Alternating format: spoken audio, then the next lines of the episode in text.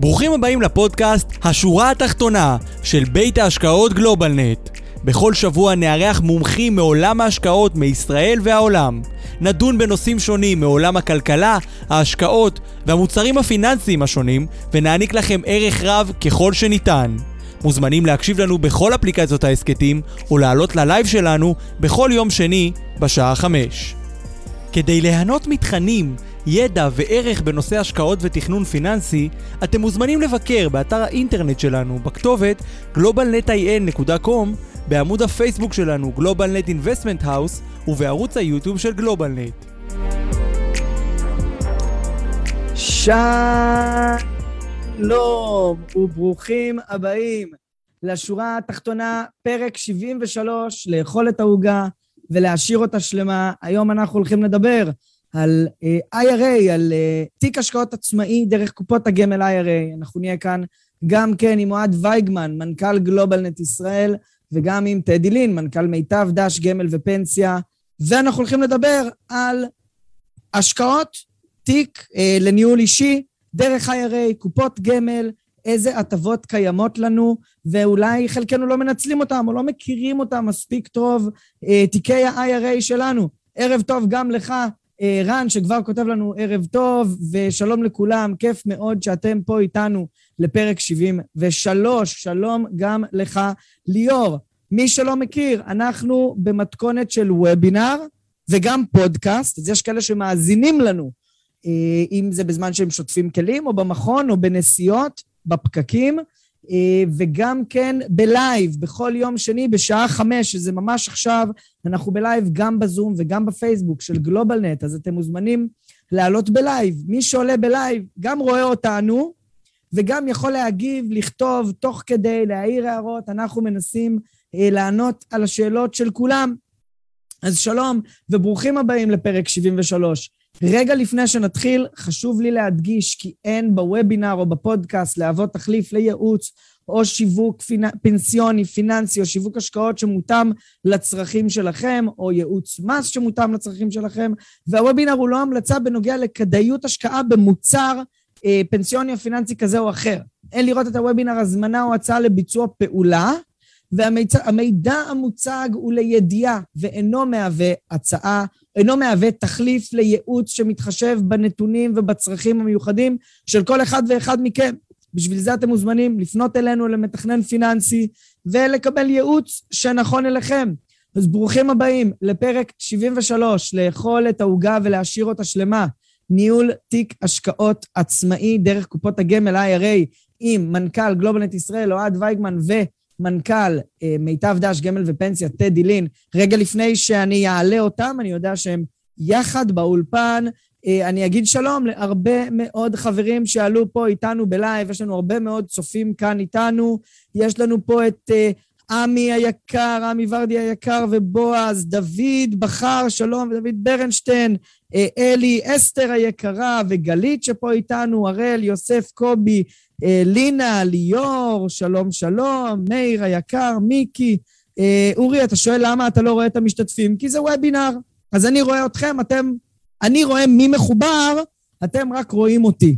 אבל יש לנו הרבה מאוד מחוברים פה איתנו היום, אז שלום לכם, ואנחנו מזמינים אתכם להיות אקטיביים ולכתוב שאלות, הערות, תוך כדי אה, אנחנו ננסה להגיב על הכל. שלום יוסי, שי פה איתנו, ואבי, איילה, אלי אריה, אה, גיא, דורון, הילה, הרבה מאוד אנשים טובים, חברים ותיקים וחדשים.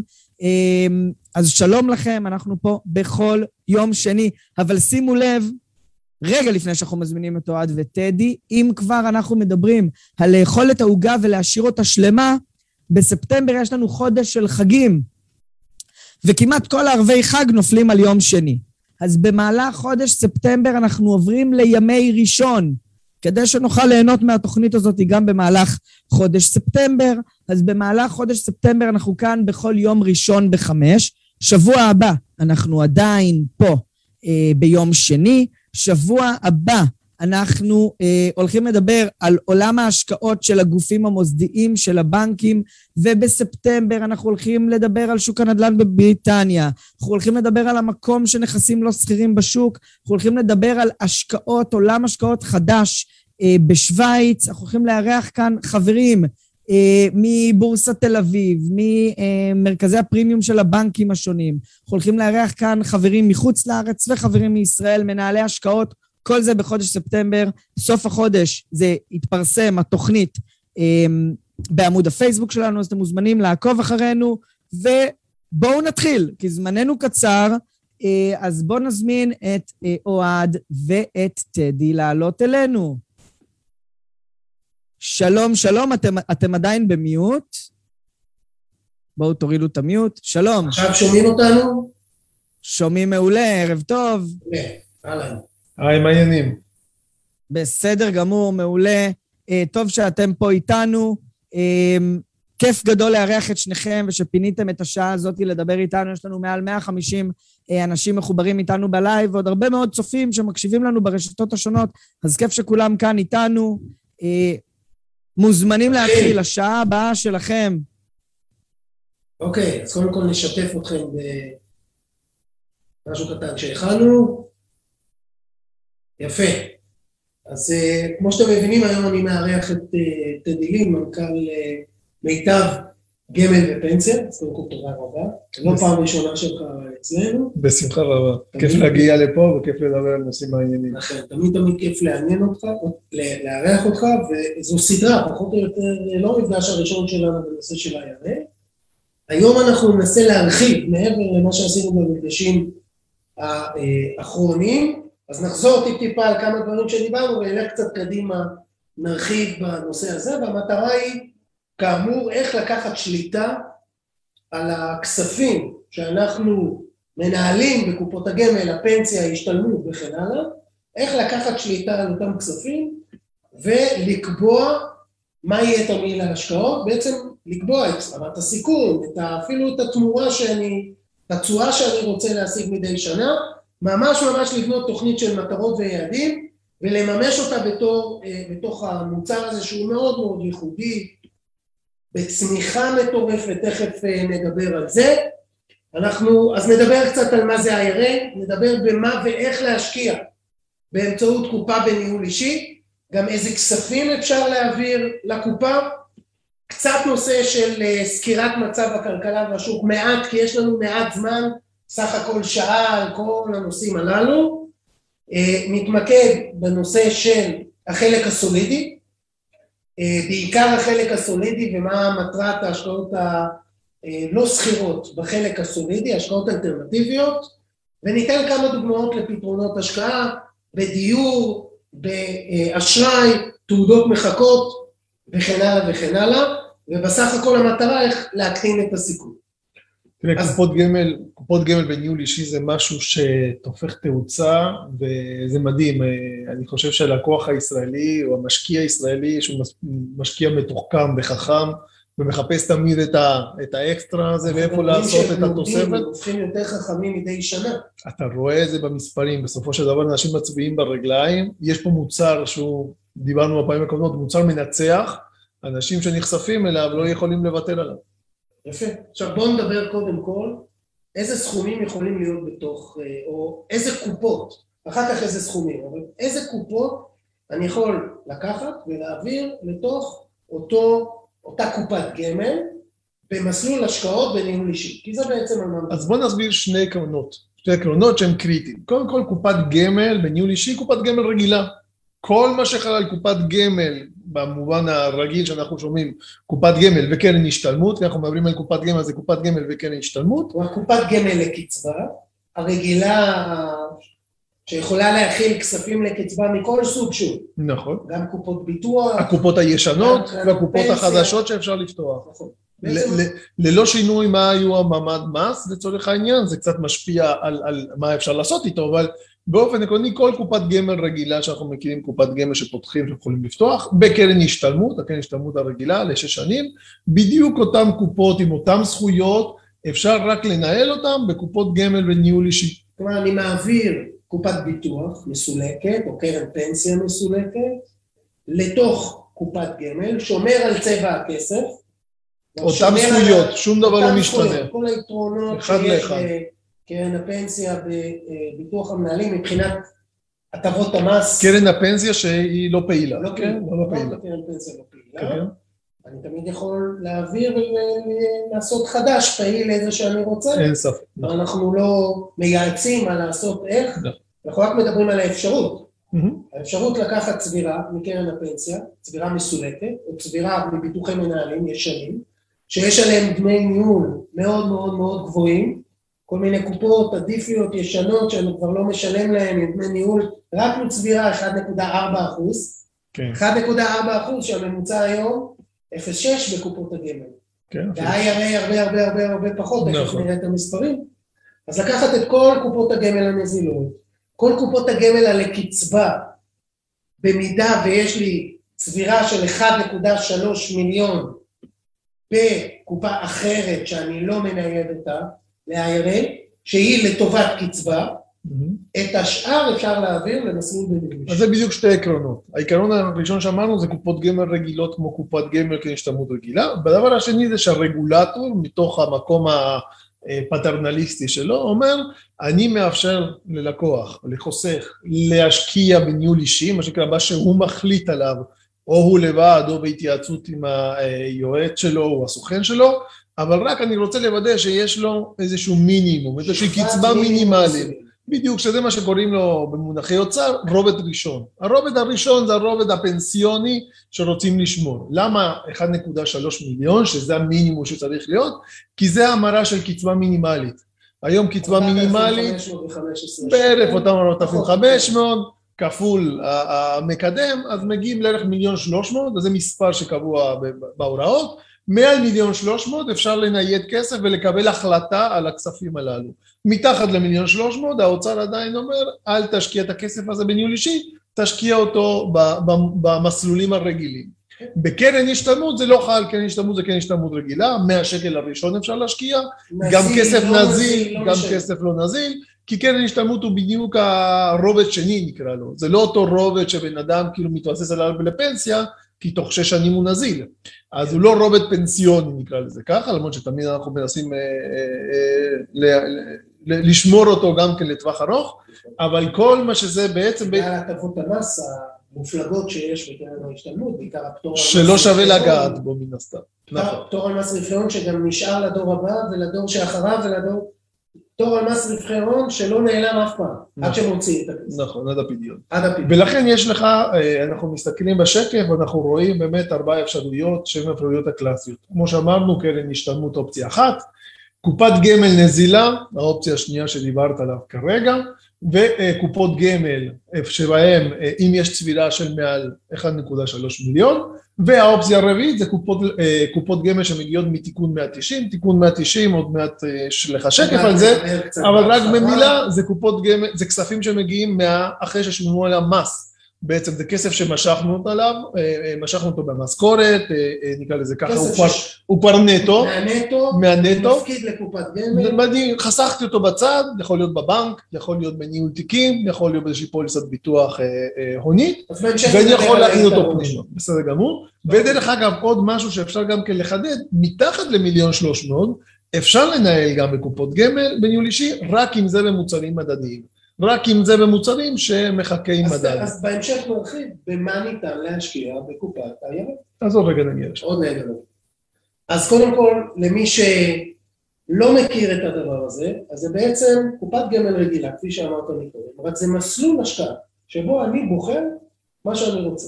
נכון, אתה אדום, אתה, אתה מחליט. מה...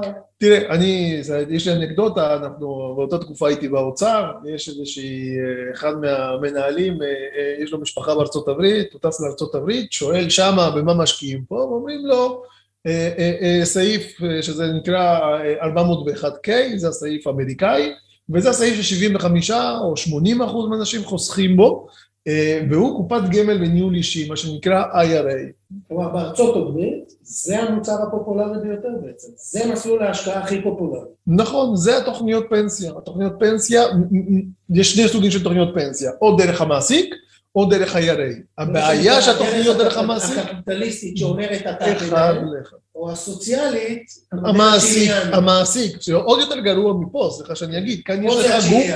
פה זה הצ'יליאני, אבל פה יש לך גוף שהוא גוף אה, אה, לא קשור למעסיק שלך, כן. אה, שהוא גוף, אה, נקרא לו, מקצועי, אה, אה, אובייקטיבי, שעושה את הכי טוב בשביל החוסך. שמה זה או אצל המעסיק, שאם המעסיק, אם מעסיק פושט את הרגל, הכסף הולך, שזה המקרים ה... היה מקרה מאוד מאוד מפורסם של פנאם, שזו הייתה חברת התעופה הכי גדולה בארצות הברית, היא פשטה את הרגל, אבל איתם פשטו את הרגל כל החסכונות הפנסיוניים של כל האנשים שעבדו שם. ומאז הם, אה, הם עצרו את כל, ה, את כל ההסכמים האלה, וכולם הולכים ל-IRA, כי אין, אין מוצר אחר, זה המוצר, ושם בעצם אה, אה, כל אחד יכול לבחור במה הוא משקיע, וככה זה השיטה. יפה. אז זו השיטה הפופולרית ביותר, וגם יש שינוי בישראל, אפילו שינוי מהותי. אנחנו רואים את, בגרף הזה אה, שלושה תאריכים, שלושה פיים שונים של ההתפתחות של השוק זה הזה. זה לאפריל. שאפילו אפילו יש לי פה את הנתונים, אה, כי זה, הכנו אותו למצגת הקודמת, אנחנו רואים איך הזמן עובר. דיברנו על ה-IRA לפני ארבעה חודשים, אנחנו נמצאים שוב עוד פעם ב-IRA, והפאי הזה התנפח או גדל או טפח בעוד אה, כמיליארד וחצי שקל. ארבעה חודשים, מיליארד וחצי שקל. באחוזים, מדובר פה בגידול, אני חושב שזה המוצר הגדל ביותר באחוזים. הכי צומח. הכי צומח בישראל. נכון. תראה, בוא נגיד ככה, היום יש את ההפרשות החובה לפנסיה, שמפריש המעסיק באופן טבעי לפנסיה, וזה מה שנקרא אה, רכבת שרצה, ושם זה אותו רובד ראשוני שכל אזרח אה, אה, מחויב להפריש. אבל במוצר השני, איפה שיש יותר התפתחות ויותר עניין, זה בדיוק המוצר של ה-IRA, כי אנשים לאט לאט באים ואומרים, יש לי פה יכולת לשלוט, לקבל יותר החלטות על, ה, על הכסף שלי, ואני רוצה להיות פעיל, אני רוצה להבין במה אני משקיע. אוקיי, עכשיו מעבר לפעילות ולהבנה, בעצם יש פה שתי אפשרויות. אני יכול ללכת ולהגדיל סיכון. יש כאלה שרוצים IRA, כי הם רוצים השקעות מסוכנות. ויש כאלה בדיוק לכיוון השני, שהם רוצים IRA כדי להקטין את הסיכון, שמה, שזה הרבה הרבה יותר קשה לעשות היום בקופות הגמל, במסלולים הרגילים של קופות הגמל. ללכת ובאמת להקטין סיכון באופן יעיל. להקטין סיכון זה אג"ח, ותכף נראה שהאג"ח הוא לא באמת אלטרנטיבה של הקטנת, סיכון. אז זה די סיכום של מה שאמרנו אה, עד עכשיו. מה שאתה אמרת, קופות גמל נזילות של עצמאים ושכירים, קרנות השתלמות נזיל או לא נזיל, אבל יש פה מגבלה של 5.36 מיליון. נכון. יש פה... למה המגבלה הזאת? יש אתה פה, ראית באוצר. יש פה, מוצר, יש פה מוצר מנצח. אז מוצר מנצח, רוצים להגביל אותו כדי שלא, מה שנקרא, ינצלו אותו לרעה. כן, כאילו, כי בסופו של דבר יש פה מוצר מעולה. בעצם אתה יכול... בארצות הברית אני לא מכיר מגבלות שיש בסכום הזה, אבל אני מניח שגם כן יש מגבלה בגובה הטבות המס שאתה יכול לקבל, אבל מבחינת ההפקדות אין, אין, אה, לא מכיר מספיק את המוצר כדי להגיד לך שיש שם מגבלות, אבל מה, שהיה, מה שקרה כאן, הרי המגבלה הזאת הגיעה בשלב מאוחר יותר, זה שבסופו של דבר יש פה מוצר שיש לו יתרונות מיסוי, במיסוי, יש לו יתרונות בהורשה אה, לעתיד. תכף נראה את היתרונות של המיסוי. ולכן, ולכן אני מגיע... קודם כל איסורים. קודם כל להגבלות. אבל בסופו של דבר האוצר הגיע בשלב מאוחר יותר והבין שיש פה מוצר מאוד מאוד טוב. שבוא נגיד ככה, לא רוצים אה, שיהיו אה, ניצול של הטבות מס, ולכן הגבילו אותו לאותם חמש, כמעט חמש ארבע מיליון שקל נכון להיום. אז בואו נתחיל בייסורים, ואחר כך נראה מה מותר, בסדר? בסדר גמור. אז מה אסור? באופן עקרוני, כמו שאמרנו, זה מוצר ש... אה, הוא מוצר חדש, כן? המוצר הזה הוקם ב-2007, ב-2009 כבר היו תקנות יותר שפיתחו אותו עוד טיפה, ובסופו של דבר יש לנו אותו קצת יותר מעשור. אז האוצר, כמו כל מה שהוא מנסה בהתחלה, הוא מנסה להגביל אותו כדי לבדוק שלא, שהוא לא עושה דברים לא נכונים, הבעיה זה שאחרי זה לך לתקן, שלא יהיה תקון טעות גדולה מדי, הבעיה זה שאחרי זה אתה כבר קובע כל מיני מגבלות, ומי זוכר למה עשינו את זה, ואז לא תמיד מתקנים. אבל יש כל מיני מגבלות שלא קיימות בקופות רגילות, אחד מהנושאים למשל זה לקחת הלוואה אי אפשר לקחת הלוואה כנגד החיסכון בקופת גמל בניהול אישי, כן. משהו שכן יש כנגד קופת גמל רגילה, יש כל מיני מגבלות, אם זה נזיל או נזיל, בין 30% ל-80% אפשר לקחת הלוואות היום כנגד החיסכונות הפנסיונים, בקופת גמל בניהול אישי אין, אין אפשרות לקחת אשראי, והרעיון היה שוב פעם כדי לנסות שהלקוח לא אה, אה, ימנף בסיכונים עוטפים את המוצר הזה, שהוא, להגדיל שהוא, את הסיכונים. בגלל שהוא מנהל אותו, שהוא לא ימנף את הסיכונים של עצמו. ברור. למרות שאפשר לקנות, אה, אתה יודע, קרנות ממונפות, פי שתיים, פי שלוש, פי ארבע, אה, בלי בהחלט, אפשר בתוך המוצר עצמו בתוך למנף, המוצר עצמו, אם נכון. רוצים סיכון אפשר לעשות. אין ספק. אוקיי, אז זה אחד מהדברים שאפשר לעשות. הדבר השני שאי אפשר לעשות בעצם זה אה, לשעבד את הנכסים.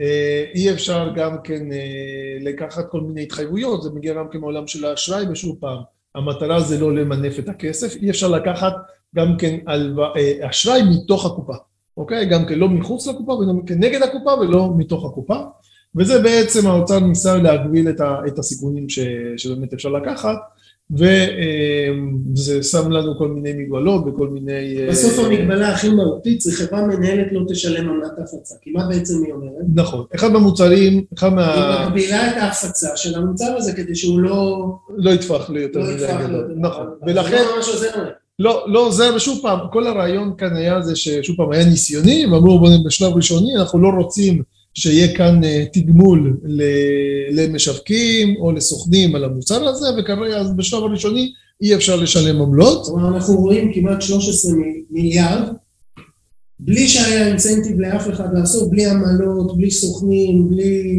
נכון, בלי ברמה-. כבית השקעות אני יכול להגיד שזה מוצר שמה שנקרא עולה לי יחסית יותר בזול אה, אה, לתפעל אותו, אבל מצד שני הדמי ניהול הם גם כן יותר נמוכים, אחד מגיע עם השני, אפשר להגיד שהרבה יותר נמוכים. תכף- נראה, זה בדיוק הסכומים שניתן לנקות מתוך אה, קופת גמל באופן אישי, כי אני גם יכול לעשות מסחר, אני יכול לקנות ולמכור בעצמי, דרך, אצלכם זה מיטב טרייד, נכון? אני יכול, ואז יש עמלות על קנייה ומכירה. אפשר, וכל- אפשר לפתוח קודם כל בכל חבר בורסה, אנחנו עובדים עם כל חברי הבורסה, יש לנו חבר בורסה שהוא בתוך הקבוצה, אבל גם כן חברי בורסה אחרים. אנחנו עובדים מה שנקרא multi בנקים. כל בנק, בכל בנק שבן אדם יכול, רוצה לפתוח את ה-IRA שלו, הוא יכול כאילו להתחבר אלינו, אתם לא מכוונים לבנק ספציפי. אז אין לנו, אין לנו, יכולים בכל בנק. נכון, בכל אחד. מהבנקים, שוב פעם, יש בנקים שאנחנו לא עובדים איתו כי הבנק לא רוצה לצורך העניין, אבל בגדול, כל הבנק, רוב הבנקים הגדולים בישראל אנחנו עובדים מולו, ויש לנו את החבר בורסה של אה, מיטב דש טרייד, ובסופו של דבר, באותו מקרה, הלקוח משקיע בעצמו ממש בניירות ערך בודדים. אחת מהאופציות זה שהוא מה שנקרא סוחר, סוחר, קונה מניות, קונה אג"חם, אה, יכול להיות בארץ, יכול להיות בחו"ל, יש לנו תוכנות תכף מיוחדות ומיועדות. אפשר לקנות. מבחינת דמי הניהול, הרבה הרבה הרבה יותר נמוכים. הדמי ניהול הם יותר נמוכים מכל מיני סיבות, קודם כל כי אם אני אקרא ככה זה חוסך לי את לא כל ה... את כל ההשקעות, כן. נכון, ולכן אה, גם כן, שוב פעם, גם כן יש פה איזשהו מישהו נוסף שהוא לוקח עמלות, אז אנחנו לא רוצים, אנחנו לא רוצים לזה שאנחנו לוקחים עמלות על כלומר, אם הוא עמלות. בוחר ניהול תיקים שעולה לו כסף, ממנה מנהל תיקים שינהל לו את הכסף. אז זה יעלה לו מעל המחיר אז הזה, כדי שזה לא יהיה כפול, נכון, מורידים את דמי הניהול. בהחלט.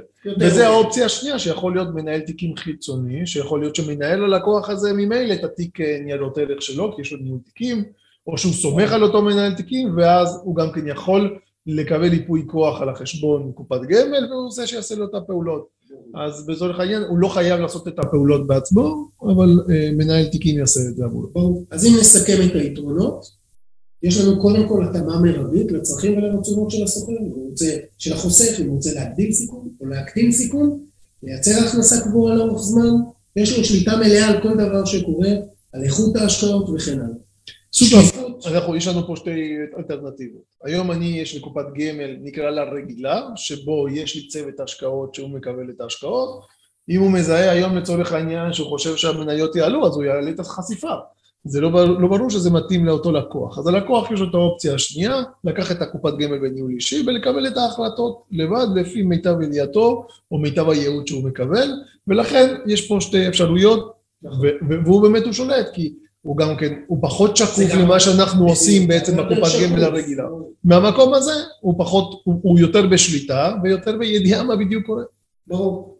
אז אני יכול במהרה גם לשנות את הרכב התיק, אז יש לי גמישות מאוד מאוד אה, נכון. מלאה, חיסכון בעלויות, ראינו את דמי הניהול, והמיסוי. התחלת לומר מקודם, ואמרתי בוא נעבור על זה בצורה מסודרת. ורגע לפני המיסוי לגבי העמלות, משהו מאוד מאוד חשוב. כן. העמלות שמשלמים ב-IRA במסחר האישי, הן אותן עמלות שמיטב דש משלמת. ובעצם הלקוח נהנה פה מיתרון לגודל, בעצם. כשאני מגיע לבנק ואני מנהל איתו משא ומתן כדי לשלם את העמלות הכי נמוכות שאני יכול לקנייה ומכירה, הלקוח הבודד, שהוא יש לו 300 אלף שקל או 400 אלף שקל בתיק, הוא יקבל את אותן עמלות שמיטב דש עם ה-65 מיליארד שקל שלו קיבל מול הבנק, וזה יתרון גם כן מאוד משמעותי, גם אותן עמלות זה אותן עמלות שהוא היה משלם ככה או ככה. מעולה, בסדר. אז יש לנו את נושא של אה, דחיית המס, כלומר אני קונה ומוכר ניירות ערך בתוך קופת הגמל, במכירה אם היה רווח הון, אני לא משלם מס, לעומת אם הייתי מנהל בבנק שלי ניהול תיקים, או שאני אנהל באופן עצמאי, או יועץ ההשקעות מלווה אותי, אני קונה ומוכר בבנק, משלם מס רווח הון לכל מכירה, במידה והיה רווח. נכון. פה בתוך קופת הגמל, יש לי דחיית מס, אני קורא לה קפסולה, זה כמו קפסולה בתוך הקופת גמל, כל מה שקורה בתוך הקופה, קניות, מכירות, רווח, נשאר בתוך הקפסולה. רק בפדיון. עד שאני לא פותח את הקפסולה, שזה בפדיון, אני לא משלם מס. ולכן הקפסולה הזאת יכולה להתנהל לאורך שנים, שנים, עשרות שנים, אפילו להעביר אותה מעלה ליורשים, ובעצם הקפסולה הזאת, כל עוד היא לא נפתחה, כל עוד לא היה פדיון, בעצם לא משלמים מס. נכון. וזה יתרון אדיר מול כל מוצר אחר. פעם עשיתי חישוב של היתרון מבחינה כלכלית, זה בערך שווה ל-0.9 אחוז תשואה שנתית. רק העניין הזה של המס, לקחתי... המס, הכסף שממשיך לעבור. וכן הלאה, ראיתי כמה פעמים מגלגלים את התיק, באופן ממוצע כמה משלמים? בערך 0.9 אחוז, ואנחנו מדברים על עולם שבו אין ריבית. כלומר, אני לא יכול לקבל בבנק 0.9 אחוז, בשביל לקבל רק על נושא של דחיית המס כל כך הרבה יתרון כל כך משמעותי. אם אני משקיע קרן השתלמות, יש לה פטור מנוס, זה שומר על צבע הכסף. אם העברתי למסלול השקעות בניהול אישי, אז יש לי, זה שומר על הפטור המלא ממס רווחי וכמו שאמרתי גם מקודם, גם ליורשים של היורשים של היורשים של היורשים. כל עוד לא פודים בקרן השתלמות, בניגוד לקופת גמל. קופת גמל לקצבה, יש לי יתרון מיסוי בהעברה בין דורית, כך שאם הפטירה היא לפני גיל 75 פטור מלא ממס, אחרי גיל 75 רק 15% מס מהרווח הנומינלי, לעומת 25, 25% מהרווח הריאלי, אבל בקרן השתלמות זה לתמיד, גם בהעברה לדור הבא, פטור, לא משנה גיל, לא משנה כלום, תמיד. אני יכול למשוך קצבה מגיל 60 בפטור מלא ממס, ואם ובמידה יש לי קצבה מזערית, בהנחה והפקדתי כספים פטורים, כמו שאמרת, לקחתי כסף מהנטו, הפקדתי לקופת גמל, ביקשתי מסלול ניהול אישי, שמתי מיליון שקל, אני מנהל את זה עכשיו עשר שנים, אני רוצה למשוך אם אני עומד בתנאים של גיל 67 ויש לי קצבה מזערית 4,498 נכון להיום. זה היה 4,515 ירד ל-4,498 אז אני אה, יכול לקבל את הכסף במס מופחת של 15% במקום 25% דרך אגב בדיוק כמו להעברה לדור הבא. אז גם פה יש לי את אותו, את אותו יתרון מיסויי רק צריך לשים לב שעומדים בתנאים הכנסתי מיליון שקל מהכיס, מיליון שקל, הפקדה מהנטו לקופת גמל, 34 אלף שקל ראשונים, זה קצבה רגילה. 965 אלף ש"ח, או קצבה פטורה ממס, קצבה מוכרת אנחנו קוראים לזה, או משיכה אם אני עומד בתנאים. שוב, גיל 67 וקצבה מזערית 4,498. Mm-hmm. אז זה לגבי מה שאנחנו אוהבים לקרוא תיקון 190. הפקדה לתיקון 190 או הפקדה לקצבה מוכרת זה המונח המקצועי. אין ספק שנותן פייד מאוד מאוד גדול לכל הכסף הפנוי, בטח בבנקים. היום נכון, נכון. לא, זה, להחזיק זה פקדונות בבנק זה פשוט אה, באמת... אה, ריאלית אני מפסיד על זה. מפסידים על כסף, וגם כן היום הניהול תיקים של מוצרים תחליפיים בסופו של דבר. אוקיי, בבקשה. ולכן אנחנו רואים באמת אה, שינוי מאוד מאוד אה, משמעותי, וזה מה שאנחנו רואים, אותה זרימה של כסף, כי יש פה מוצר באמת מנצח. ואנחנו רואים מהבנקים, זרימה אדירה של כסף למוצר הזה. עכשיו בואו נראה מה עוד דוגמה לתכנון פרישה, תכנון פרישה מתקדם באמצעות IRA. בדרך כלל כשאני, אה, מגיעים אליי אה, אנשים, סכומים מאוד מאוד גבוהים בקופות גמל לקצבה, בעיקר הוותיקות, היועצים הפנסיוניים תמיד מכוונים אותם לקבלת הקצבה, קצבה מאוד מאוד גבוהה, שיש גם עליה הרבה מאוד כסף. כי גם אם אני מקבל פטור מקסימלי על קצבה, עדיין אם זו קצבה מאוד מאוד גבוהה של עשרות אלפי שקלים, בגלל התקרה, בדיוק, אז יש הרבה מאוד מס, במיוחד אם הוא ממשיך לעבוד וכן הלאה וכן הלאה. אז בואו נראה דוגמה איך אפשר להשתמש ב-IRA ולייצר הכנסה שעיקר היתרון שלה זה שאני מעביר פה הרבה כסף לדור הבא. כי ברגע שהמרתי לקצבה, בעצם קבעתי שאני אקבל קצבה לכל החיים, אבל בעיקר בפוליסות הוותיקות יש מעט מאוד לדור הבא, אם בכלל. יכול להיות שלא יהיה בכלל לדור הבא, בגלל שהמרתי לקצבה. אז בואו נראה דוגמה על לקוח שהגיע אליי עם שלושה וחצי מיליון ש"ח בפוליסה ותיקה, מכיוון שהוא היה כבר בן 70, אז מקדם הקצבה שלו היה מאוד מאוד נמוך, גילם קצבה של 27 וחצי אלף ש"ח. אבל מקרה אמיתי לגמרי. מקרה אמיתי שהגיע אליי, טיפלתי פה לפני מספר חודשים, מתוך השלוש וחצי מיליון היה לו גם 1.6 מיליון שקל תגמולים לפני שנת 2000. אם הוא היה מושך את התגמולים לפני שנת 2000 הם היו פטורים ממס. אבל בגלל המקדם היועץ הפנסיוני אמר לו כדאי שתמיר את הכל לקצבה, אל תאבד את הפטור גם ממס שיש על הכספים האלה וכן הלאה. אבל קצבה של 27 וחצי, במקסימום פטור על קצבה, ייתן לי קצבה נטו של 18,700 בהנחה שאין הכנסות נוספות. אם יש הכנסות נוספות הנטו יהיה הרבה יותר נמוך. בגלל שיש הכנסות נוספות אז המס יהיה יותר גבוה. אני, אני, אני, אני רגע אחד עוצר אתכם אוהד, אני רק רוצה לומר, יש הרבה מאוד שאלות. תמשיכו לכתוב את השאלות, אנחנו נשאיר עשר דקות בסוף, ואוהד וטדי יענו על כל השאלות, ומה שלא, נחזור אליכם. אז תמשיכו לכתוב את השאלות, אנחנו נגיע לכולם. תמשיכו. תודה רבה. תודה בכיף. רבה. אז רגע, אתה אומר, יש לכאורה פיתוי בגלל המקדם הנמוך. זה די ברירת להגדיל מחדל. את הקצבה, כן. אבל בפועל אנחנו נשלם הרבה יותר מס.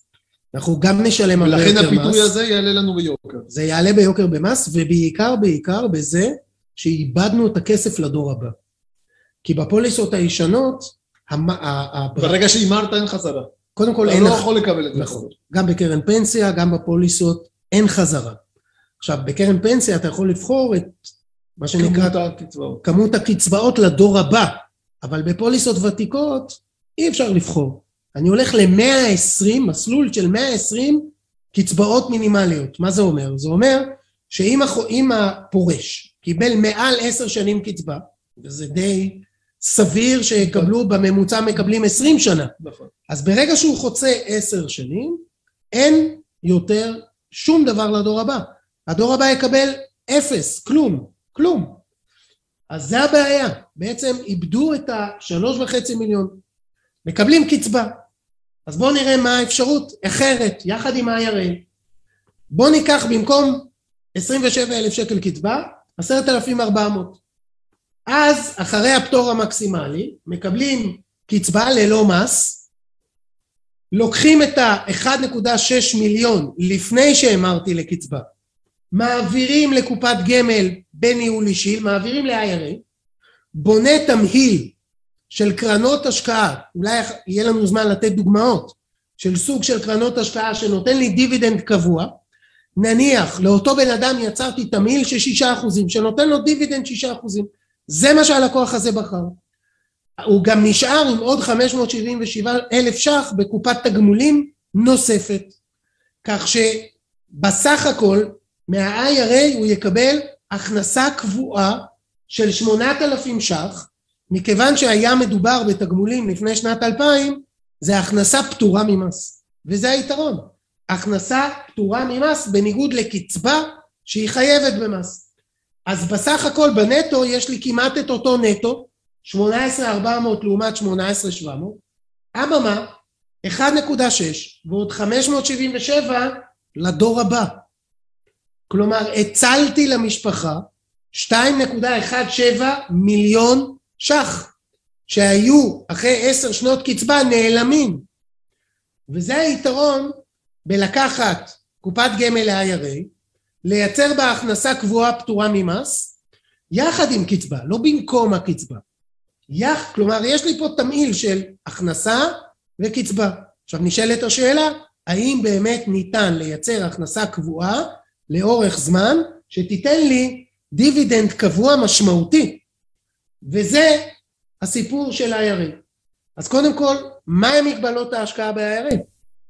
אז אה, גם פה, כמו שאמרנו מקודם, הרגולטור נתן כל מיני מגבלות, כי ושוב פעם, נסה לק... ניסינו לקחת, אז אני אומר ניסינו, ניסה, כן, אני מערבב קצת את העבר ואת ה... בכל זאת, היית שם שהמוצר הזה נולד. כן. בדיוק. ובסופו של דבר לקחת את המגבלות הרגילות על קופת גמל, ולנסות כן. להקטין אותם ולהגביל אותם, שוב פעם, כדי לנסות ולהקטין את הסיכון הפוטנציאלי שהלקוח יכול לקחת, בתקווה שאחרי זה נלמד ונתקן את התקנות, אז היו כמה תיקונים, אבל לא שינויים מאוד מאוד אה, מהותיים. אז בעיקר מה הרעיון היה שהלקוח ישקיע בניירות ערך שכירים, כן. אם זה בארץ, אם זה בחו"ל, אה, שישקיע במניות, באג"חים, אה, בוא נגיד את הדברים הסטנדרטיים. פשוטים. אוקיי, דברים פשוטים, ושלא ייכנס לכל מיני השקעות שהן מורכבות מדי. גם כן הרעיון היה שלא פתאום אה, אנשים ישקיעו בנדל"ן, היה רעיון לא להחזיק נדל"ן פיזי דרך ה-IRA בגלל כל מיני מגבלות, גם כן אחרי זה... אה, אז אני לא יכול לקנות דירות דרך הכספים. אז דירה אי אפשר לקנות דרך המוצר. ספציפית, אבל כן אפשר לקנות דירות דרך... אפשר לקנות דירות במוצרים שמשקיעים בדירות, אם המוצר הזה תואם להגדרות של ה-IRA. מה זה אומר תואם להגדרות? ועם הזמן טיפה אה, היצרנים למדו את המוצר. למשל, אם אה, יש קרן שמשקיעה בחברות שמחזיקות בנדל"ן, בנכסי נדל"ן, שוב פעם, במחזיקות בניירות ערך של חברה שמשקיעה בנדל"ן. כלומר, היא קונה מניות של חברה שקנתה את הנדל"ן. בדיוק. אז היא משקיעה בסופו של דבר בניירות ערך, ולא משקיעה באופן ישיר בנדל"ן, ולכן הקרן הזאת היא קרן שאי אפשר, היא מאושרת. אבל בפועל זו חשיפה לנדל"ן אחד לאחד. נכון. אוקיי. עכשיו זו גם חשיפה יעילה הרבה יותר מאשר לקנות דירה או שתיים, כי הקרנות האלה בדרך כלל קונות הרבה דירות, מפזרות את הסיכון. נכון. אז הוא גם, והיא גם עושות את זה ברחבי העולם, ולא רק במקום אחד ספציפי, ואני יכול ממש לא לקנות קרן אחת, אלא כמה קרנות, ואז לגמרי לייצר איזושהי אסטרטגיה גם בנדל"ן, גם באשראי, בכל העולם, כן, בגיוון. אתה הולך כבר לגוף שהוא מתמחה ברכישה בהשקעה בנדל"ן, אז ההשקעה בנדל"ן כהשקעה היא נכונה והיא טובה אולי, והיא מתאימה ללקוח, אבל לא רצו פה שבעצם בסופו של דבר, אה, מה שנקרא, יחזיקו פה את הבית העצמאי ואת ה, בדיוק את הלבנים של אוקיי. הבית ישירות בתוך הקופת. אולי גם בגלל שבישראל התשואה היא לא כל כך גבוהה על אה, דירות. בוא נגיד אה, שהרגולטור פחות מעניין אותו את התשואה, אם, אם הלקוח החליט שהוא רוצה להשקיע בזה, אתה יודע, הוא לא נכנס לשיקולי תשואה במובן הזה, אבל מה שרצו להימנע זה פתאום שבסופו של דבר החשבון הוא חשבון של החברה המנהלת.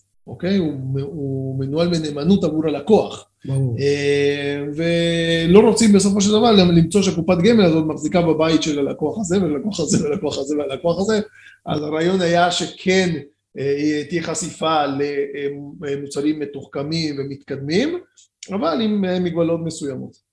יפה. הכספים יושקעו רק בישראל ומדינת חוץ מאושרת? כלומר, אי אפשר להשקיע בכל העולם. יופי, עוד אחד מהאפשרויות. לצורך העניין... מדינה מדורגת בעצם. אה, אה, האוצר דואג בסופו של דבר, מגביל את הגופים המוסדיים להשקיע רק במדינות שמדורגות בדירוג triple B ומעלה. מה למשל מונים? זה להשקיע בדרום אמריקה, בדרום המדינות שם הם אה, בדירוג נמוך מטריפל וי, אז אם גוף מוסדי רוצה להשקיע באורוגוואי למשל, הוא לא יוכל להשקיע באורוגוואי כי הוא לא מדינת חוץ מאושרת. אממה, גם את זה אפשר איכשהו לעקוב בצורה מסוימת, כי אגרות חוב של מדינת אורוגוואי כן נסחרות בבורסה באנגליה. אז אפשר להשקיע בבורסה באנגליה במוצרים שהם חשופים לאגרות חוב של אורוגוואי, ארגנטינה, אפריקה או מדינות אחרות. ברור. ולכן היום המוצרים הם יותר uh, מתוחכמים, uh, המדינה, uh, כל תמיל ההשקעות התקדם הרבה יותר ממה שהיה לפני 10 ו-15 שנה, ולכן שאז היה רק אג"ח ומניות. נכון, לחלוטין לא. ולכן חלק מהתקנות האלה נשארו טיפה לא מתואמות וקצת הנחיות, ואנחנו דיברנו הרבה פעמים עם האוצר כדי לשנות אותם ולהתאים אותם. אני חושב שבסופו של דבר זה יכול להיות הרבה יותר מסוכן להשקיע אני לוקח את זה לקיצון, אה, בתנודתיות של מטבע אה, של הקריפטו, מאשר להשקיע באיגרת חוב של אורוגוואי ונצואלה או מדינה אחרת. ברור. ואני לוקח את זה לקיצון, אמרתי ונצואלה, כן? ברור. אבל אני רק אומר שבסופו של דבר כאילו אי אפשר, האוצר לא יכול להגיע לרמות האלה בסופו של דבר. אם אתה נותן את השליטה ללקוח או לגוף המוסדי, בסופו של דבר זה מבחני תשואה. הלקוח רוצה להשיא את התשואה, הגוף המוזיר רוצה להשיא את התשואה, אז המגבלות האלה בסופו של דבר הן לא יעילות, כי יש מוצרים שכבר ידעו לעשות את זה בצורה מתוחכמת. אוקיי. בעצם יש מגבלה שלא ניתן להשקיע בניירות ערך של תאגיד מסוים מעל עשרה אחוז בשביל הפיזור, אבל בעצם זה לא חל על קרנות השקעה, כלומר מאה אחוז מהכסף אני יכול להשקיע בקרנות נדל"ן, או קרנות אשראי, או קרנות שנותנות לי הכנסה קבועה לאורך זמן. נכון. וזה עיקר השוק לדעתי ב-IRA לא- היום. אה, תראה, יש שני מסות. שני מסות עיקריות. שני קבוצות. אתה יכול להעריך בערך את הקבוצות האלה, זה? תראה, תלוי בגוף המוסדי, הייתי אומר לך בגרוסו מודו שיש בכמות לקוחות יש הרבה יותר סוחרים, אבל ברמת היקף נכסים מנוהל הרבה יותר מושקע בקרנות השקעה.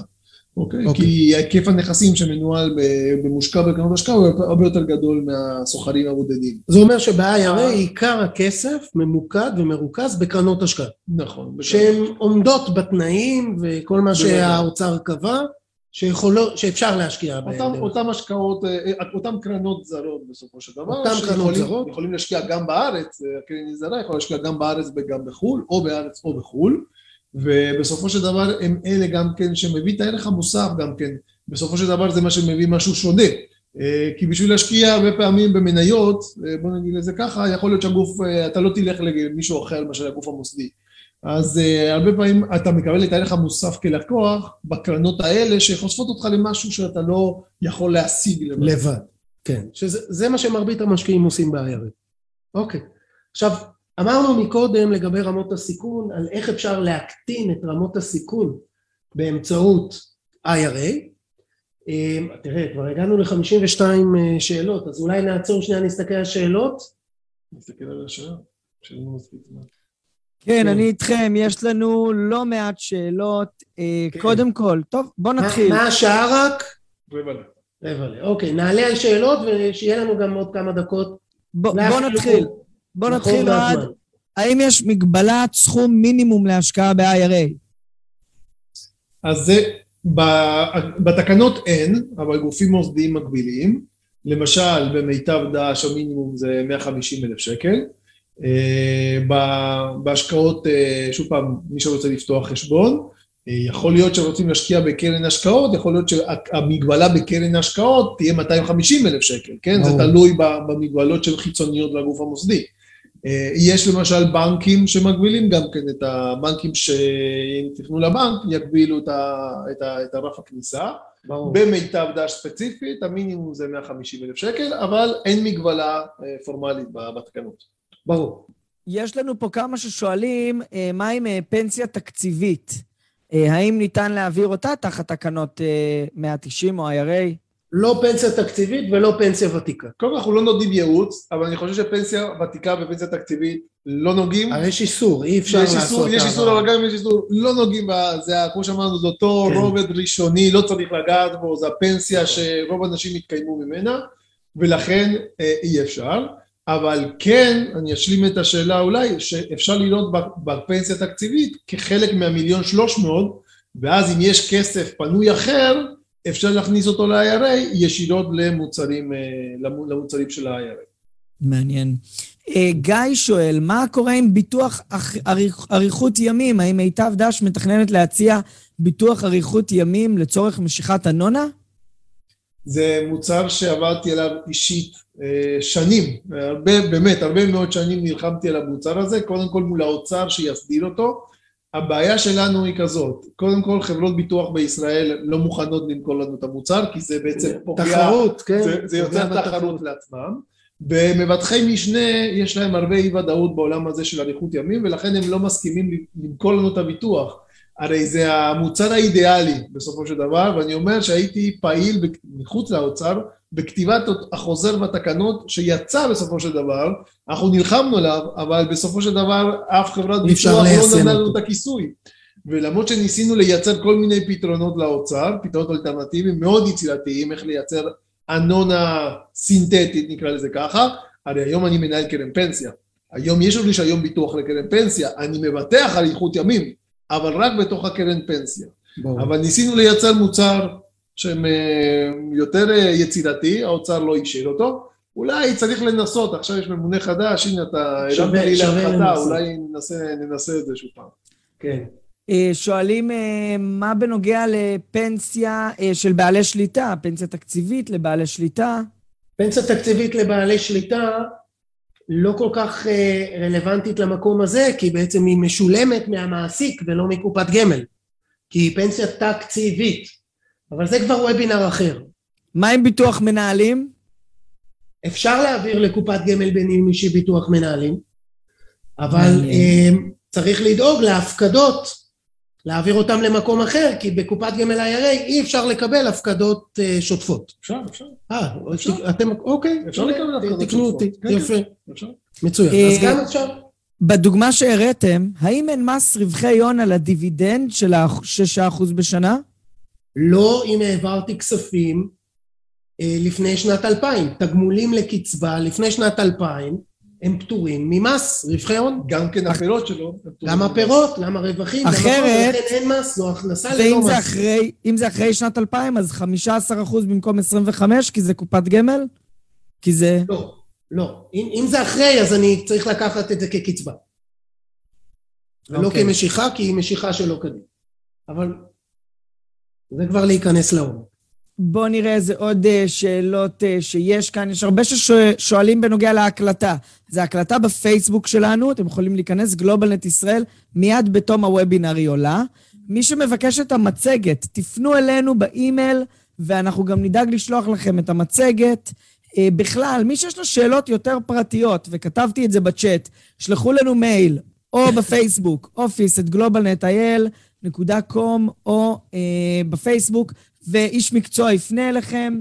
אה, אוקיי, אני רואה פה שאלות שאולי כן רלוונטיות. מה העלות... בוא ננסה להתקדם בכל זאת, אורן, ונחזור לשאלות, כי יש לנו אוקיי. עוד כמה... בוא ננסה להתקדם ונמשיך לשאלות, כי באמת, הרבה אנשים רוצים לשאול אתכם שאלות. אנחנו מאוד שמחים ותודה לכם על המעורבות. תודה רבה. על ההקשבה ועל המעורבות. אז יאללה, בוא נמשיך. יפה. אז אה, דיברנו הרבה על נושא של אה, השקעות אה, ב-IRA, ואנחנו צריכים מאוד מאוד להיזהר בצורה שבה אנחנו עושים את העבודה, כי הנטייה הפסיכולוגית של הציבור היא לבצע פעולות שהן, איך אמרנו, פסיכולוגיות, ומאוד מאוד חשוב לנסות לקבע פוזיציות לאורך זמן ולא לנסות לתזמן את השוק, כי ככה מפסידים כסף בשוק ההון. אחת, אחת מהדברים שאתה אמרת זה שבאמת אה, מבחינת כסף, סכומי כסף, עיקר ההשקעות מרוכז בקרנות השקעה, קרנות שבאמת מאפשרות חשיפה גם לשוק ההון וגם לנכסים לא שכירים, קרנות מתמחות, ולכן גם אנשים הולכים למקום הזה. בסופו של דבר מרבית האנשים רוצים לייצר הכנסה קבועה לאורך זמן. המשפחה בעצם כל החיים מייצרת הרבה מאוד נכסים. לקראת גיל פרישה, מי שקרא את אבא עשיר, אבא עני, כל, ה, כל התיאוריות החדשות בעצם באות ואומרות שתמיד נרוויח יותר מנכסים שעובדים עבורנו מאשר מעבודה. בעיקר לקראת פרישה שיש לנו צבירה מאוד מאוד גדולה של נכסים. אז השאלה היא איך גורמים להם לעבוד הרבה יותר בעבור המשפחה, וזה, אחד מהכלים זה הנושא הזה של ה-IRA, אה, והמטרה פה היא לשלוח את הנכסים לעבוד. כי יש פה תחזית לא פשוטה של תוחלת חיים שהולכת ועולה בצורה מאוד מאוד משמעותית, שאם אנחנו נשארים בריבית של אפס, אמרת מקודם על הפיקדון, שנותן לי פחות או יותר אפס, והאינפלציה היא אחוז, אחוז וחצי, היא יכולה גם להגיע לשתיים, אז זה הפסד ריאלי משמעותי, בלי לתת לכסף לעבוד, אנחנו נהיה פה בעיה, בעיקר שריבית דריבית זה בעצם המנגנון שייתן לי את מרבית התועלת, זה בעצם לשלוח את הנכסים לעבוד. הריבית דריבית. לא מזמן התפרסם טריליון שקל, נכון? טריליון שקל בפקדונות הציבור. זה היה לפני המשבר, 1.4 טריליון היום. מספר תכף- תכף תראה. כסף שלא תורם כלום נכון. למשפחה. עכשיו הבעיה היא אג"ח, ולכן אנשים ברחו מהמקום הזה. ברגע אחד האג"ח הפך להיות מאוד מאוד מאוד מסוכן. מה זה מסוכן? לתנודתיות שהיא לא אופיינית לחלוטין למשהו שאמור לייצר הכנסה לאורך זמן. מבחינתי, כשאנחנו משקיעים 70-30, בעצם איזשהו, איזשהו חוזה לא חתום, ש-70% באגרות חוב שאמורות לייצר איזושהי כרית ביטחון לתנודתיות של שוק ההון. לתנודתיות של מניות. אבל מה קרה, מה קורה אם התנודתיות הופכת להיות אותו דבר? אז זה לדוגמה נייר ערך שירד ב-17% בחמישה ימים במרץ 2020. קצת יותר משנה. איזה נייר ערך זה יכול להיות? אז ישר אנחנו הולכים או למניות או ל-17% בחמישה ימים. אז מסתבר שאג"ח ממשלתי, קצר יחסית, עשר שנים, אתה יודע, עכשיו הונפק אג"ח ממשלתי ל-120 שנה, בחו"ל. אתה לא יודע מי קונה אג"ח ממשלתי ל-120 שנה של ממשלת ישראל, נורא אופטימיים. אני שמח שאנשים מאמינים. אני מאוד שמח שבחו"ל מאמינים שנחזיר 120 שנה, זה הבעת אמון, ממש. אבל עשר שנים זה טווח קצר, יחסית, כמובן, יחסית לאלטרנטיבה שקיימת באגרות חוב ממשלתיות בישראל, אז זה בעצם התנודתיות שאני מדבר עליה, וגם באג"ח קונצרני אנחנו רואים עלייה של מינוף, אבל ירידה בתמורה. כל המחקרים, אנחנו כבית השקעות קונים הרבה מאוד מחקרים, ורואים בעצם שאגרות החוב, גם הקונצרני, לא ההיי-הילד, אבל כמעט כל שוק האג"ח הוא לא מומלץ להשקעה, והפתרון של הגופים המוסדיים ברוב העולם, בישראל קצת פחות כי יש uh, מגבלות, אבל בכל העולם אנחנו רואים נהירה לנכסים לא שכירים. גם בישראל רואים את זה, אבל בחו"ל רואים את זה בקצב שהוא הרבה יותר גבוה, זה מה שאמרת מקודם. לפני המשבר טריליון, זה היה בתחילת 2020, ואחרי המשבר, לדעתי זה אוגוסט, 1.4 טריליון שקל, בעצם הציבור ברח בגלל התנודתיות. עכשיו, התנודתיות הזו, נעזוב את המניות, זה בעיקר בגלל הנזילות. הנזילות היא זו שגרמה לאג"ח להיות תנודתי כמו המניות. כלומר, אם בקרנות הנאמנות, בחודש אחד נפדים עשרות מיליארדים, אז ברור שזה לא רק מניות שחוטפות מהפדיונות, אלא גם צריך למכור את כל האג"ח. וזו אחת מהסיבות שראינו אג"ח ממשלתי שיורד 17 אחוז. אבל כשאדם סביר רואה את התיק שלו, ש-70-30 יורד 20 או 30 אחוז, הוא בורח מהשוק. עכשיו זה לא היה אמור לקרות כשאם האג"ח היה מתפקד. וזה בעצם עיקר העשייה בעצם ב-IRA, מבחינת הסכומים. הולכים לקרנות הלא שכירות, שאם אנחנו נסתכל על התוצאות, אנחנו נראה שהתוצאות בסך הכל לאורך שנים הן יותר טובות אפילו ממניות, אבל בסיכון שהוא הרבה יותר נמוך. אנחנו בעצם קונים נכס לא שכיר, זה יכול להיות נדל"ן, זה יכול להיות אשראי פרטי, כמו הגופים המוסדיים, שמייצר הכנסה גבוהה לאורך זמן. כל המחקרים בעולם מייצרים אה, בעצם ודאות לגבי אנומליה שקיימת, שככל שהנכס יותר שכיר הוא יותר תנודתי, וכשהוא לא שכיר מצליחים פה לייצר תמורה בתנודתיות מאוד נמוכה. אז זה מה שהגופים המוסדיים עושים כבר עשרים שנה. היום כבר יש כאלה שמגיעים ארבעים, חמישים, שישים אחוז אפילו לאלטרנטיבי.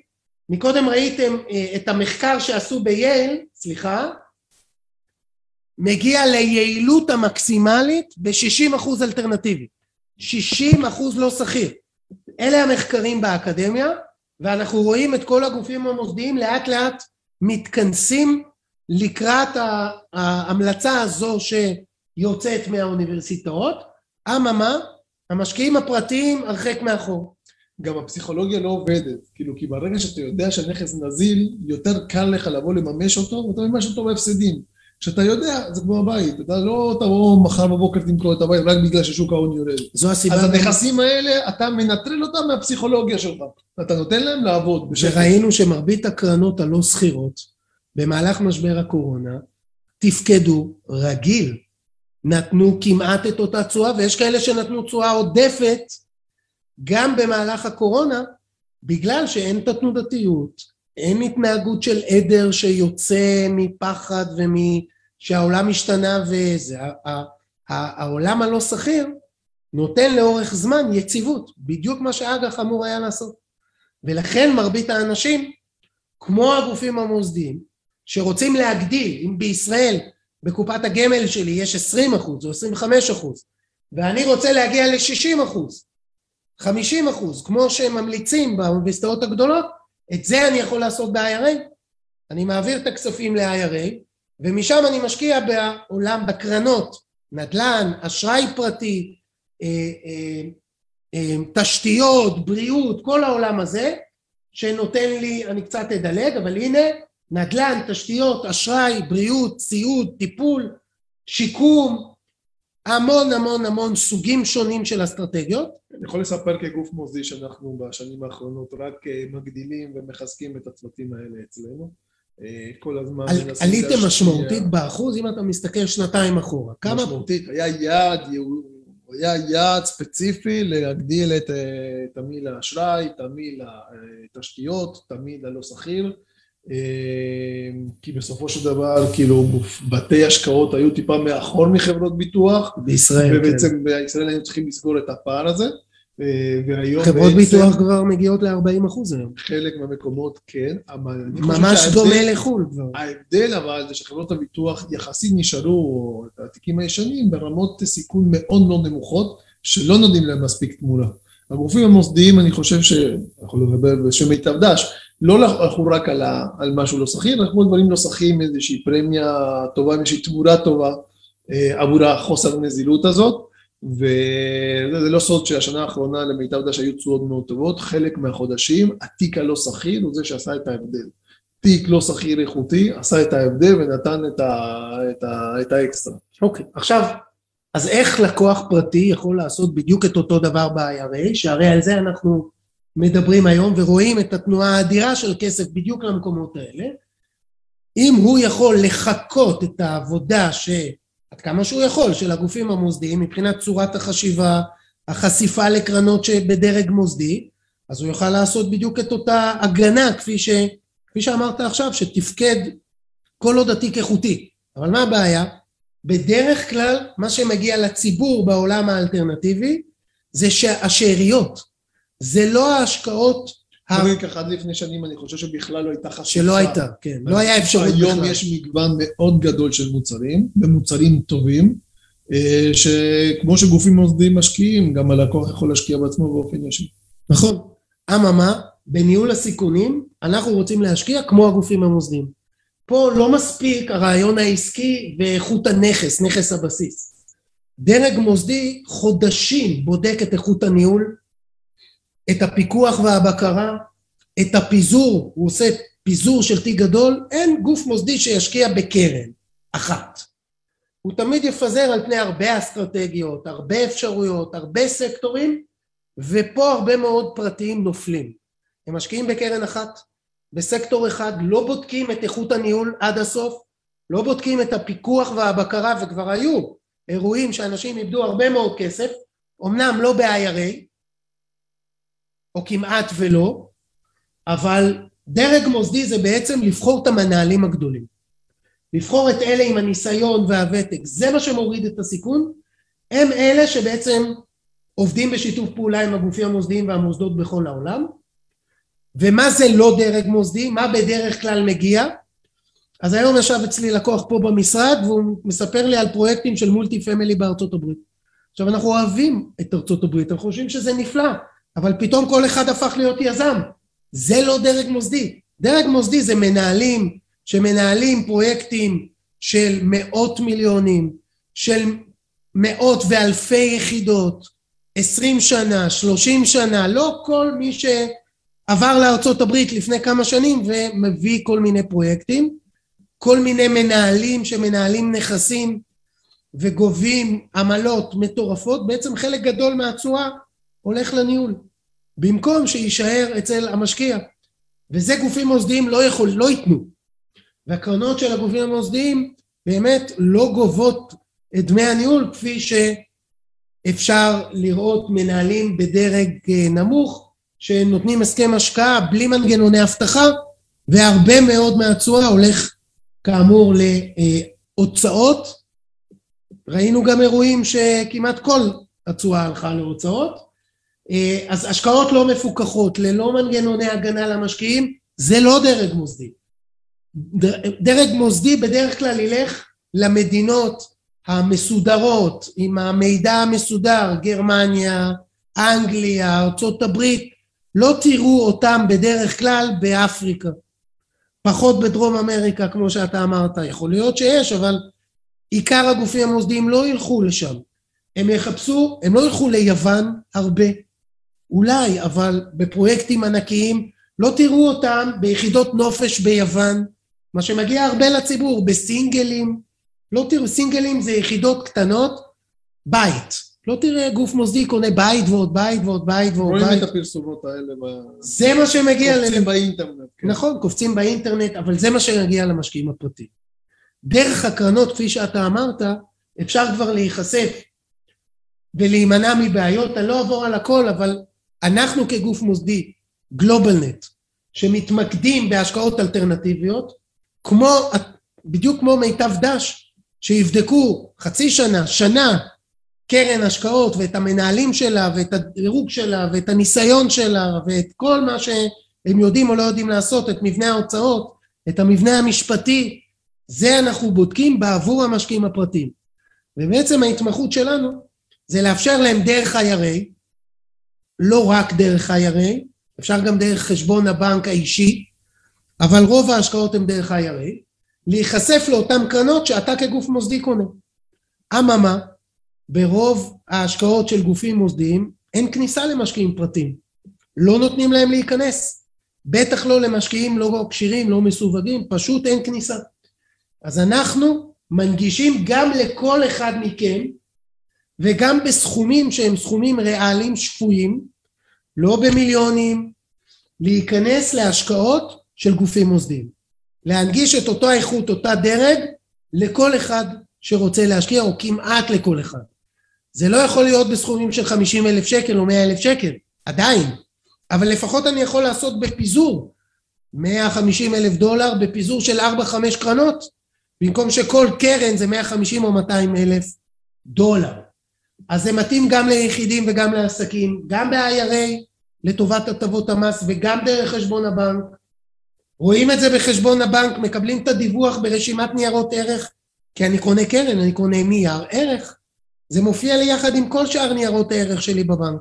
שקוף, עם מנגנוני בקרה שמאפשר לי להיחשף, אבל בלי הסיכון שאנחנו מכירים, ובאסטרטגיות מאוד מאוד מגופנות, ובעיקר בפיזור. הפיזור הוא מאוד מאוד מאוד חשוב. ולכן, הנה, הפיזור. ולכן יצרנו תעודות שמפזרות על פני כמה וכמה קרנות, אנחנו קוראים לזה GDI, GlobalNet Diversified Investment, GDI, ואפשר להיחשף, הנה, לדוגמת תעודה, יש לנו הרבה סוגים של תעודות, 40 אחוז במרכזי שיקום, 30 אחוז באשראי לנדל"ן, עוד 30 אחוז במשכנתאות, יש לנו 14 אסטרטגיות שאפשר לפצל להרבה מאוד, וכל תעודה מפצלת את ההשקעה בשביל הפיזור. אז אנחנו לא, לדעתי אין לנו כבר זמן, נכון אורן? נכון, נכון מאוד, אנחנו מגיעים לסוף uh, הזמן שלנו, ועוד יש כמה שאלות, כמובן שיש שאלות. אז בואו ננסה לענות על שאלות ובזה נסיים. אנחנו הולכים לדבר על סקירה של שוק הנדל"ן בספטמבר, uh, ורגע לפני שאנחנו נסיים ונעבור לשאלות, אני מזמין את כל הצופים שיש לנו גם כרגע בלייב וגם לכל מי שמאזין לנו בפלטפורמות השונות בהקלטות, אם זה ביוטיוב, בפייסבוק או באפליקציות ההסכתים, אנחנו בכל יום שני בספטמבר בימי ראשון, אבל לאורך השנה בימי שני בשעה חמש בלייב, גם בפייסבוק וגם בזום, אה, אז אתם יכולים להמשיך ולהקשיב לנו. אה, אבל בואו נעבור קצת על שאלות. אני רואה פה שאלה של אילנה ששואלת האם אפשר לפתוח קופת גמל בניהול אישי לא על בסיס תיקון 190, אז כמובן שכן. אמרנו, קרנות ההשתלמות יכולות להיות בניהול אישי. קופות הגמל לקצבה, אם יש לי קצבת מינימום, יכולות להיות בניהול אישי. קופות גמל נזילות מהעבר, כמו שהיו לנו בבנקים, קופות ביטוח. קופות ביטוח מסולקות יכולות להיות בניהול אישי. כלומר, הרבה מאוד אפשרויות ולא רק על בסיס תיקון 190. ליאור שואל מה זה קרנות השקעה, אז אמרנו, קרנות שמשקיעות בנכסים, בדרך כלל נכסים לא שכירים, מסוג דיור, אשראי, מסוגים שונים, כמו הגופים המוסדיים, בדיוק כמו הגופים המוסדיים. עוד שאלות, אורן. שואל אותנו פה גדי, האם ניתן לנייד גם כן אה, קרנות השתלמות ל-IRA? כן, בוודאי. בוודאי, גם שכיר וגם, סליחה, נזיל. גם נזיל, וגם לא נזיל. לא משנה, כל קרן השתלמות, למעט מורים. מורים, שימו לב, אם מעבירים ל-IRA, מאבדים יתרון מסוים שיש רק למורים, אז שבתון. תיזהרו. שם... השנת שבתון שיש למורים, אז בזה צריך להיזהר.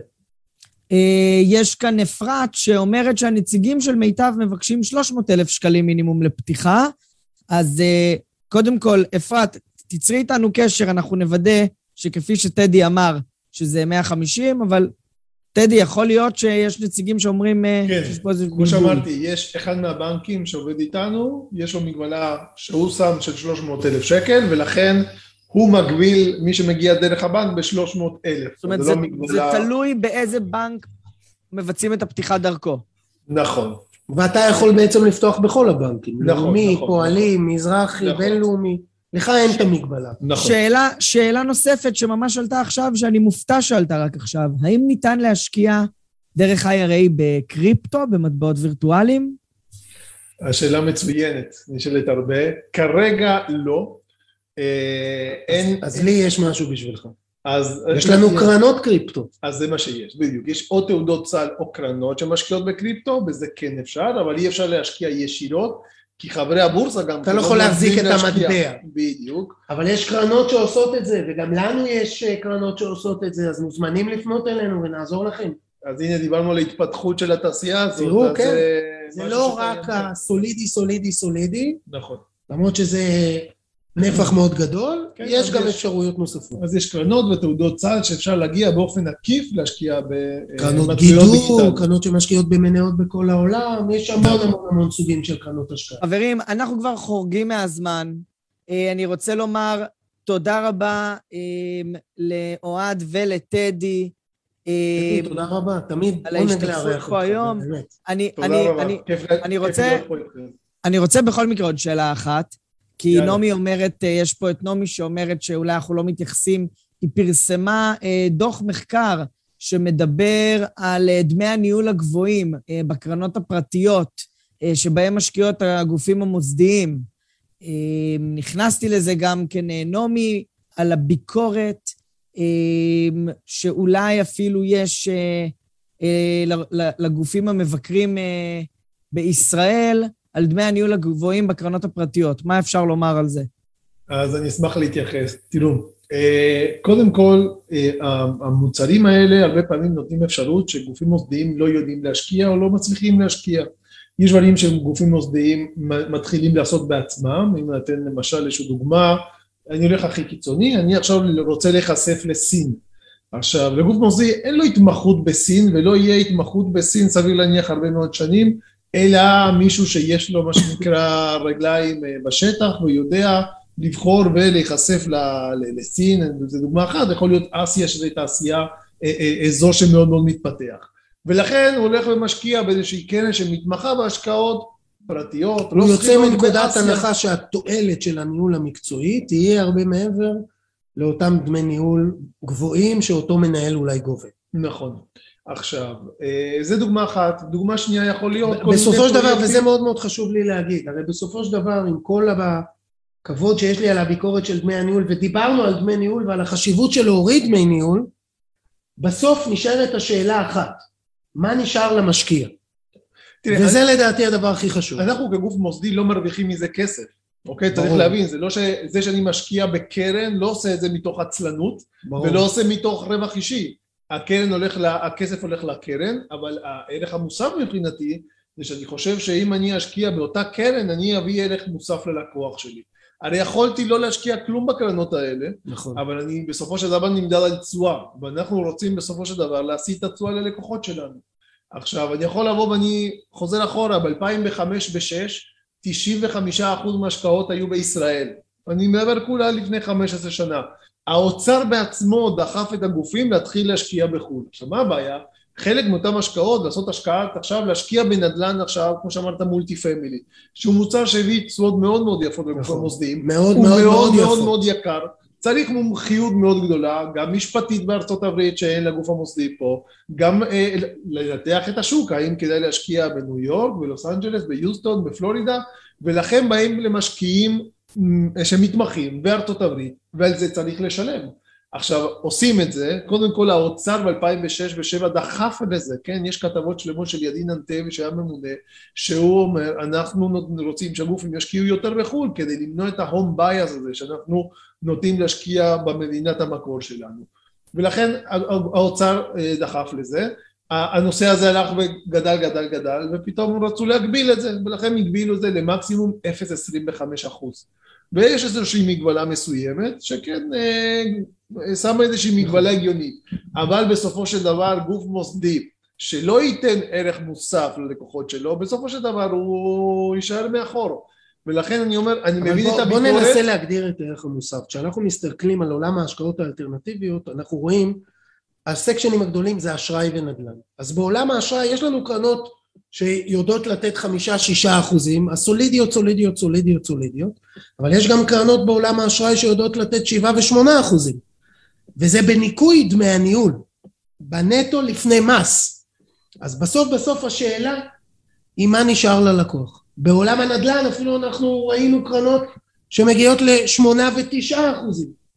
מולטי פמילי ידע לעשות 12, 13 ו-14 אחוז. כלומר, לעולם הזה, וראינו מקודם גם במחקר, שדמי, שהתמורה בניכוי דמי הניהול בסופו של דבר הייתה יותר משוק ההון, יותר ממניות, ובטח ובטח ובטח יותר מאג"ח, רק בלי התנודתיות המטורפת שיש בעולם הזה. אז אנחנו לא באים ואומרים תחליפו הכל. אנחנו באים ואומרים חלק מהתיק, 30 אחוז, 40 אחוז, 50 אחוז, כל אחד לפי היכולת שלו לשאת סיכון, על היכולת שלו לפזר את ההשקעה, יחליט איך הוא בונה את עוגת ההשקעות שלו, מאוד לגיטימי ל- ללכת וחלק מהתיק לשים שם. וחלק יישאר במניות, וחלק יישאר באג"ח, וחלק יהיה בקריפטו, זה בסדר. כל אחד יבנה את התיק שלו. ושוב פעם צריך להבין שתחומי המומחיות הם אדירים, אנחנו מדברים על תשתיות. צריך לשלם על התמחות. צריך על- לשלם על על התמחות. פיזור גיאוגרפי בכל מיני מקומות אבל אם זה בעולם. שווה, אם זה שווה אם זה בתשואה. ש- זה- וזה הרעיון, ואני יכול להגיד ממקור ראשון שכמות הדיונים שיש בוועדות השקעה, באיזה קרן כן להשקיע, לא להשקיע, מגיעות עשרות קרנות בוועדות השקעה, רובם לא, מקו, לא מקבלות, כן. כן. בסופו של דבר מחפשים איפה יש ערך מוסף אה, ללקוח. טוב, חברים, אנחנו, זמננו נגמר. אה, אני גם די בטוח שאתם כבר מאחרים לכל מיני מקומות, אבל אה, המון נכון. המון תודה על הזמן נכון. שלכם, אוהד וטדי. היה מאוד מאוד רבה. מעניין. תודה לכם. תודה רבה. אנחנו נעשה עוד וובינר שימשיך את הוובינר הזה, כדי להמשיך גם על ליהנות, מ- אה, לענות על שאלות. הנה, וובינר, מולטי פמילי משחק, כמובן, נכון, וזה עדיין השקעה מעניינת. תלוי איפה, תלוי איפה. ותלוי מי ותלוי במנהל. בהחלט. אז אנחנו המנהל נמשיך. טוב משאיר יותר. אני גם יכול לומר, בן ונעמי ושירלי ותמיר וכל החבר'ה ואפי, כל החבר'ה שאנחנו לא מספיקים לענות לכם, לכם על השאלות, כי אתם תוך כדי כותבים, צרו איתנו קשר, ניצור איתכם, אחד על אחד. אה, אתם יכולים גם, כן, אולי להשיג איזה, לגנוב איזה שיחה עם אה, אוהד או עם טדי ברמה האישית. תודה לכם, שאלות אוהד. ותשובות. כן. אפשר? אה, אפשר. וובינר שאלות ותשובות. תודה רבה, אוהד וטדי, על הזמן שלכם. תכתוב רק מייל אני לשאלות רושם, בצ'אט. אני רושם, אני רושם. תרשום מייל. או אפילו טלפון, ונמשיך. כן. טוב, תודה, אוהד וטדי, כל טוב, ולכל הצופים שלנו שעוד פה איתנו. אה, אני רוצה להזמין אתכם ליצור איתנו קשר אה, דרך הפייסבוק. יש לנו פייסבוק, גלובלנט ישראל, דרך המייל, אני רושם לכם עכשיו את המייל שלנו אה, בצ'אט, שאתם יכולים לראות אותו. אתם מוזמנים לפנות אלינו במייל, בטלפון, וגם כן בפייסבוק, ולצפות בהקלטות שלנו בפייסבוק. ממש נגמר פה מיד עולה הקלטה לפייסבוק, אז אתם מוזמנים להיכנס ולצפות שוב, או מי שנכנס מאוחר ורוצה להשלים מההתחלה, וגם כן ליוטיוב זה עולה, ולכל אפליקציות ההסכתים, השורה התחתונה. שבוע הבא אנחנו גם נהיה כאן ואנחנו נדבר אה, איך יועצי השקעות בבנק, אה, בסניפי הפרימיום, איזה השקעות אה, הם חושפים את הלקוחות שלהם, ואנחנו נמשיך לדבר כאן בכל יום שני בשעה חמש בשורה התחתונה, אה, בוובינרים שלנו, ומוזמנים לעלות בלייב או לצפות בהקלטות, ובספטמבר אנחנו בימי ראשון, שימו לב. אז תודה רבה לכל מי שהיה איתנו, ושיהיה לכם שבוע טוב ורק בריאות. כל טוב לכולם. תודה רבה. כאן מגיע לסיומו עוד פרק מלא ערך של הפודקאסט, השורה התחתונה, מאת בית ההשקעות גלובלנט. תודה רבה שהייתם איתנו והאזנתם לפרק. אתם מוזמנים לבקר אותנו באתר האינטרנט שלנו globalnetil.com, לעקוב אחרינו בעמוד הפייסבוק שלנו GlobalNet Investment House וללחוץ לייק כדי לעקוב אחרינו. כל הפרקים של השורה התחתונה זמינים בערוץ היוטיוב של גלובלנט. להתראות בפעם הבאה.